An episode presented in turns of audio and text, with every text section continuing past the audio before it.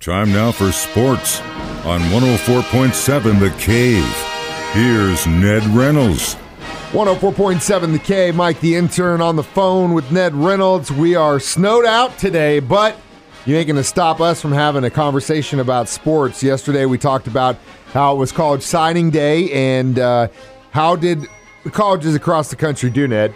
General thought is that Texas A&M had the best of the recruiting. They had five five-star recruits added to their team. That's pretty good. Of course, Alabama and Georgia, they're right there. Missouri was thought to be in the top 15. Arkansas also had recruiting, but it's the Aggies of Texas A&M who gets the nod. Does that mean they're going to win all their games? Well, we'll find out. But they did have a pretty doggone good recruiting class.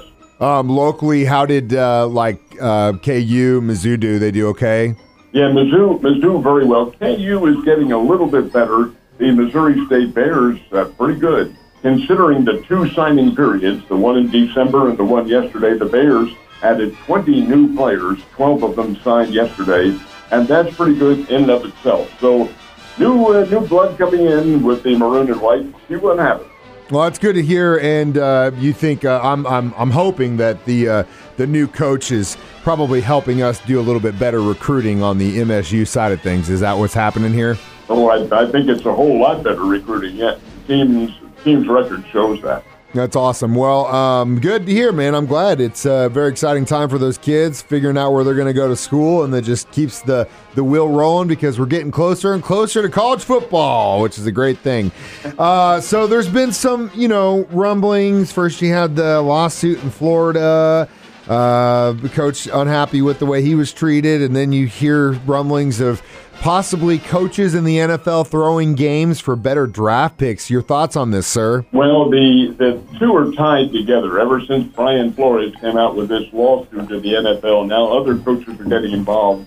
And this time it's Hue Jackson. Now, Jackson is a very highly respected coach. He was the head coach of the Cleveland Browns, but he alleges, and uh, he didn't come right out and say it specifically, but he hinted that the Browns asked him to tank games well, I find I, I don't see how you're going to prove that. The Browns say that's a lot of rubbish. That didn't happen. And his overall aggregate record in his two years as coach really doesn't end to, uh, or lend to his credibility. Three wins, 36 losses, and one tie.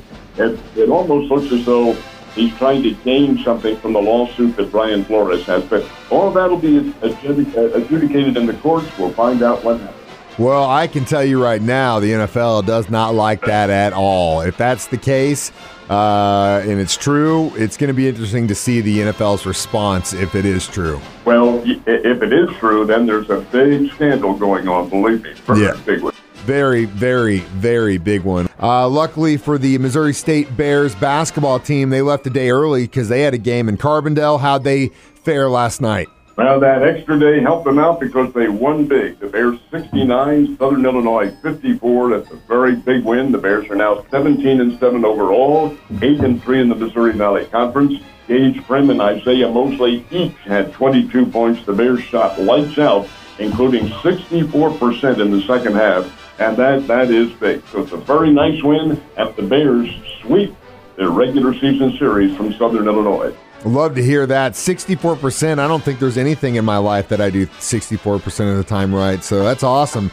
Go Bears. Uh, I know it's hard to think about right now, uh, looking outside your window and, and uh, thinking about hitting golf balls, but the uh, Pro Golf Tournament continues this week. Where are they going to be at, Ned?